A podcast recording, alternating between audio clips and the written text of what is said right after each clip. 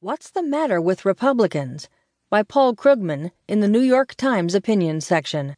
I'm Barbara Benjamin Creel. On Wednesday, Paul Ryan held a news conference just after the revelation that Donald Trump had pushed James Comey to kill the investigation into Mike Flynn.